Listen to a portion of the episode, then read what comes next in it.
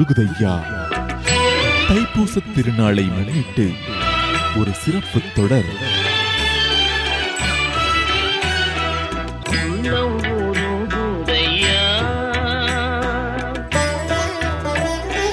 திருப்பரங்குன்றம்.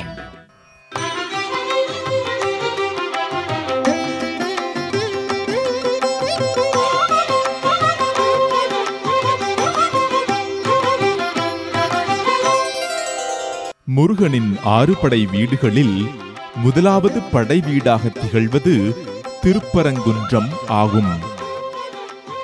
திருப்பரங்குன்றம் முருகன் கோவில் மதுரைக்கு தென்மேற்கில் ஏறத்தாழ எட்டு கிலோமீட்டர் தொலைவில் அமைந்துள்ளது. இங்குதான் முருகன் தெய்வானையை திருமணம் செய்து கொண்ட நிகழ்வு நடந்ததாக புராணங்கள் தெரிவிக்கின்றன. இக்கோவிலில் முருகன் மணக்கோலத்தில் காட்சி தருகின்றார்.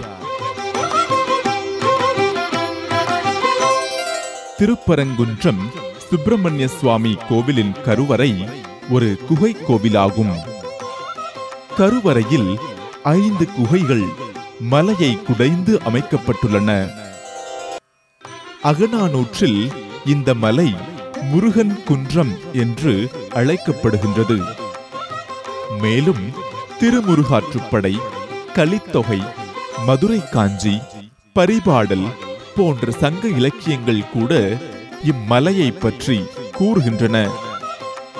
இத்திருத்தலத்திற்கு இலக்கியங்களில் தன்பரங்குன்று தென்பரங்குன்று பரங்குன்று பரங்கிரி திருப்பரங்கிரி பரமசினம் சத்தியகிரி கந்தமாதனம் கந்தமலை என பல்வேறு பெயர்கள் வழங்கப்படுகின்றன.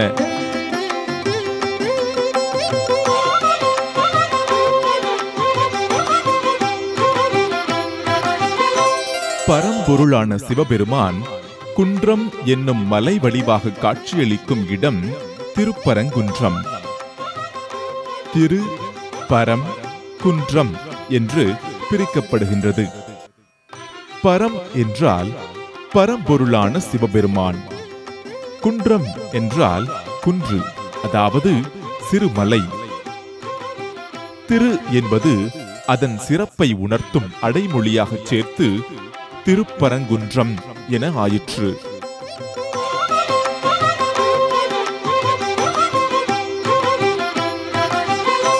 இக்குன்றமானது சிவலிங்க வடிவிலேயே காணப்படுவதால் சிவபெருமானே குன்றின் உருவில் காட்சியளிப்பதாக எல்லோராலும் வணங்கப்பட்டு வருகிறது. இம்மலையின் உயரம் சுமார் நூற்று தொண்ணூறு மீட்டர் ஆகும்.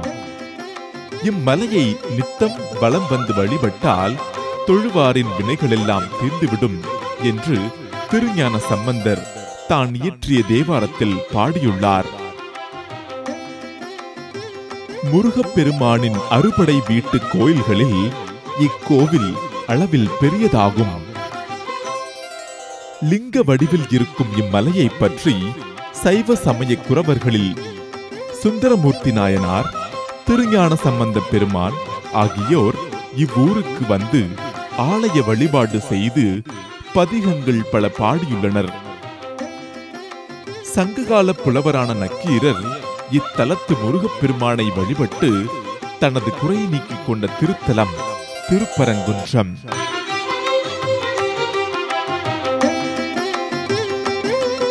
மீண்டும் மற்றொரு கோவிலுடன் சந்திப்போம்.